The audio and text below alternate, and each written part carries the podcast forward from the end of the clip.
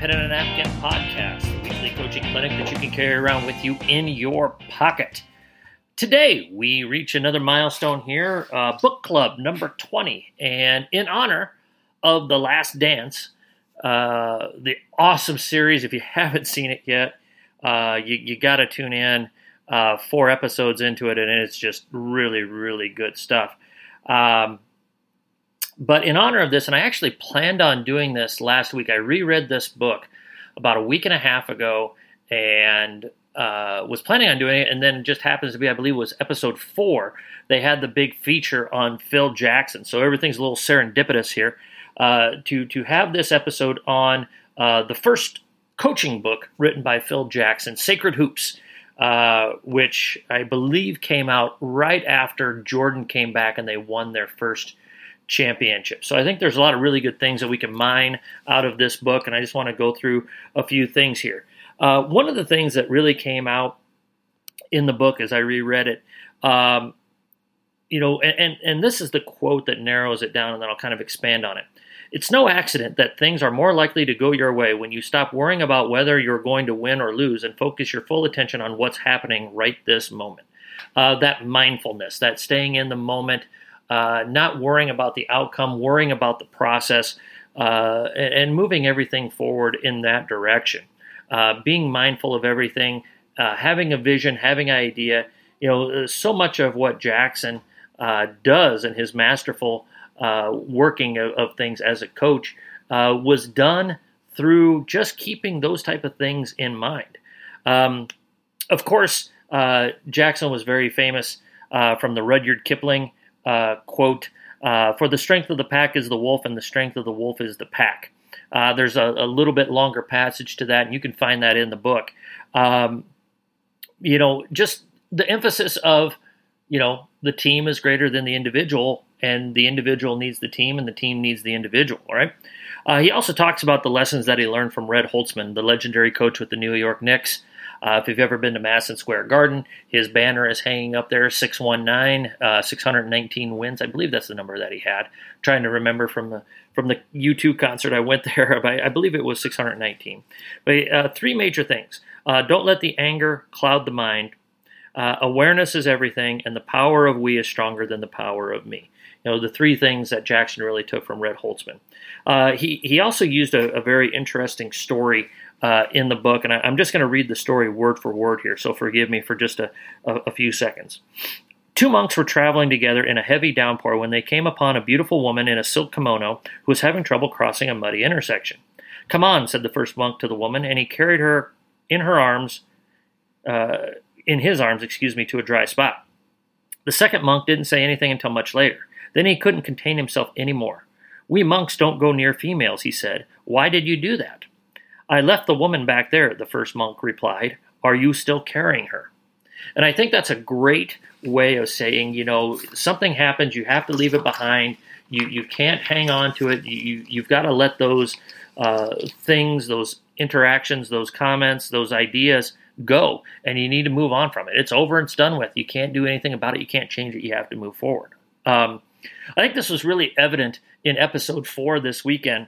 Uh, Jackson says, I've, I've discovered that approaching problems from a compassionate perspective, trying to empathize with the players and look at the situation from his point of view, can have a transformative effect on the team. Now, uh, of course, Jackson is most famous for, uh, you know, coaching uh, and, and handling uh, Dennis Rodman, especially was he, he was in the uh, as bad as I want to be phase and dating Madonna and all the all the things that went on with that and all the media attention. Um But it was it was interesting to see where, you know, he said, hey, you know, okay, I guess if if you'll be back in forty-eight hours, get out of here and, and you come back. And, um, you know, there's another story where they, you know, uh, the Bulls got whitewashed by somebody. I want to say it was Philadelphia uh, in the playoffs at some point during this run. And most coaches would be like, we got to come back. We got to study film. We got to do this.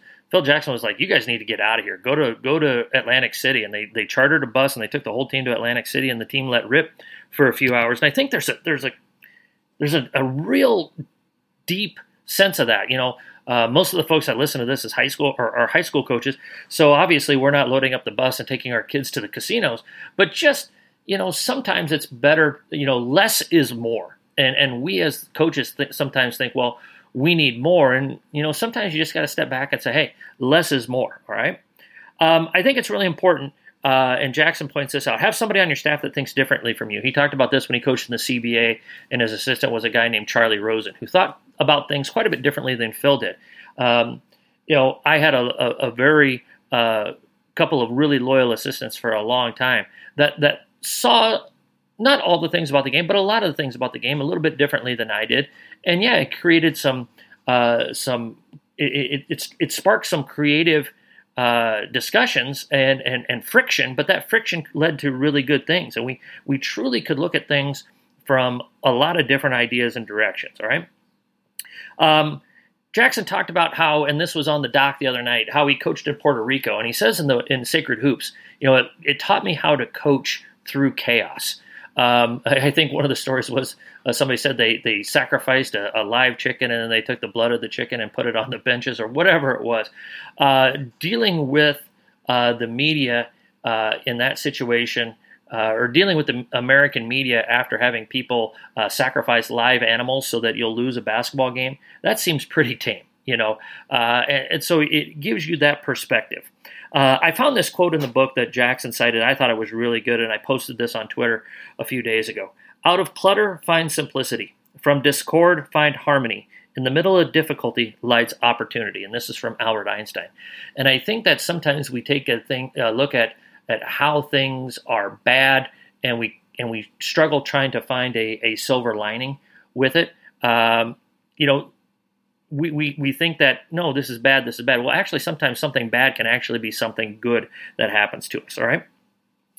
Uh, I really like this part here. Trust your gut. This is the first rule of leadership. Once you've made your move, you have to stand by your decision and live with the consequences of becoming your number one, uh, because your number one loyalty has to be to the team. And I think sometimes we overthink things as coaches. Now, I'm not saying that you just go with your gut all the time or you, you uh, not think things through, whether it's substitutions or changing your starting lineup or changing your defenses uh, or how you're going to practice, whatever, you know, the, the thousands of decisions that we need to make as coaches.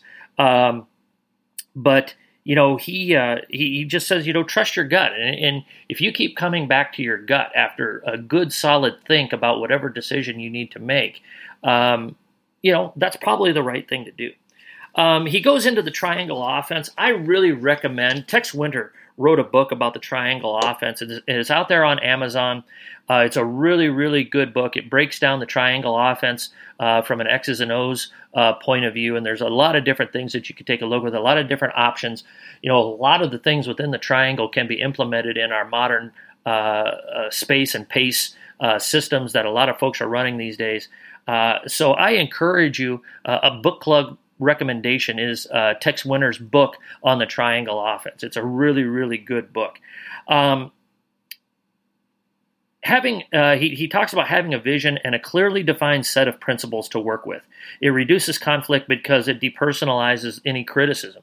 You know, here's what we value. Here's what we here's what we're going to do. Here's the way I see things, and it's clearly defined, and everybody understands what's important to us. And so, um, you so. When you when you correct a player, they know that you are going back to the principles and the vision and the culture that you're trying to establish within the program. All right, uh, he talks about roles, and I think um, this is a this is another little uh, parable here within the book. When a fish swims in the ocean, there is no limit to the water, no matter how far it swims. When a bird flies in the sky, there is no limit in the air, no matter how hard it fl- how far it flies. However, no fish or bird has ever left its element since the beginning. You know, if you've got a kid who's a great rebounder, emphasize to them that they're a great rebounder instead of telling them, yeah, but we need you to work on this jump shot. Now, you can say, yeah, you need to work on it, but always emphasize what they do really, really well and play to that strength first and foremost, all right? Um, a couple other things here. Um, in order to build trust, the players need to know that they can be open and honest with each other without seeing their words in the paper the next day. Now, as high school coaches, most of our words aren't going to be in the paper, but you don't want stuff floating out there in social media, uh, especially with the, with the Instagrams and the, the Twitter chats and all these other things. Uh, you got to be able to be open. You got to be able to be honest with one another. What what happens in the locker room stays in the locker room. Okay. Um, there's a couple of really good quotes towards the end of the book from Michael Jordan. Uh, Success turns we's back into me's. Uh, Pat Riley called it the, the, the disease of more. And when you have success as a team, you want more. Uh, and it's hard to to really maintain those great uh, runs, those dynasties, because people want more, especially after success is initially achieved. You, the, the climb is the best part, all right? Uh, Jordan also said, you know, I'd rather see it done than hear it done. Uh, you know, show me what you have here. And one of the things that keeps coming out in the Bulls documentary is how Jordan uh, continuously talks about, uh, you know, actions, and you've got to show me, and you've got to be competitive, and you've got to match my intensity, and and then I'll go along with you. All right. Um, you know, a couple uh, last things here, uh, and I think this is really important with dealing with your teams. And Jackson talks about it in Sacred Hoops here. Uh, though some places try to settle differences in team meetings, I prefer to deal with them on an individual basis. I think you create individual relationships with individual players and individual people on your staff and within your your brain trust. And so if there are differences in opinion, you you settle it and you discuss it on an individual basis. And then he also says, you know, basically, uh, when I took over, I told Michael that I was going to treat him like everybody else in practice, and that if he made a mistake, he was going to hear about it. And I think that's really important. Sometimes we don't coach our best player as hard as everybody else because we want to create a great relationship with that best player. Well, if that person is truly your best player, they've got to be the person that takes uh just as much, if not more, uh, criticism and, and, and tough coaching uh, than anybody else. Not to say that you're searching for things, but you have to hold everybody accountable within your program and within your culture and within your team. All right. So uh, an older book, but a highly recommended book, Sacred Hoops by Phil Jackson, in honor of The Last Dance. Uh, episodes five and six will be on this weekend. So obviously, if you're listening, you're on SoundCloud or iTunes. Uh, so like, rate, review, subscribe, uh, push this out here for anybody else that you think might be interested. If you have any questions, email us at a pen and a napkin at gmail dot com. Uh, find our Twitter, A Pen and a Napkin. Uh, uh, follow us on Twitter. I'm trying to put on some daily stuff. Uh, almost through my Don Meyer collection. I think I'm down to like the last five or six uh, Don Meyer presentations on D V D. So uh, continuing to push that stuff out there as well. All right. Uh, this has been Book Club number twenty, Sacred Hoops by Phil Jackson. Uh, enjoy The Last Dance. It's a it's it's a once in a lifetime look at one of the greatest sports dynasties that our uh, that our professional sporting community has ever seen or will ever see again. All right, um, coaches, stay safe, and as always, be sure to hone your craft one day at a time.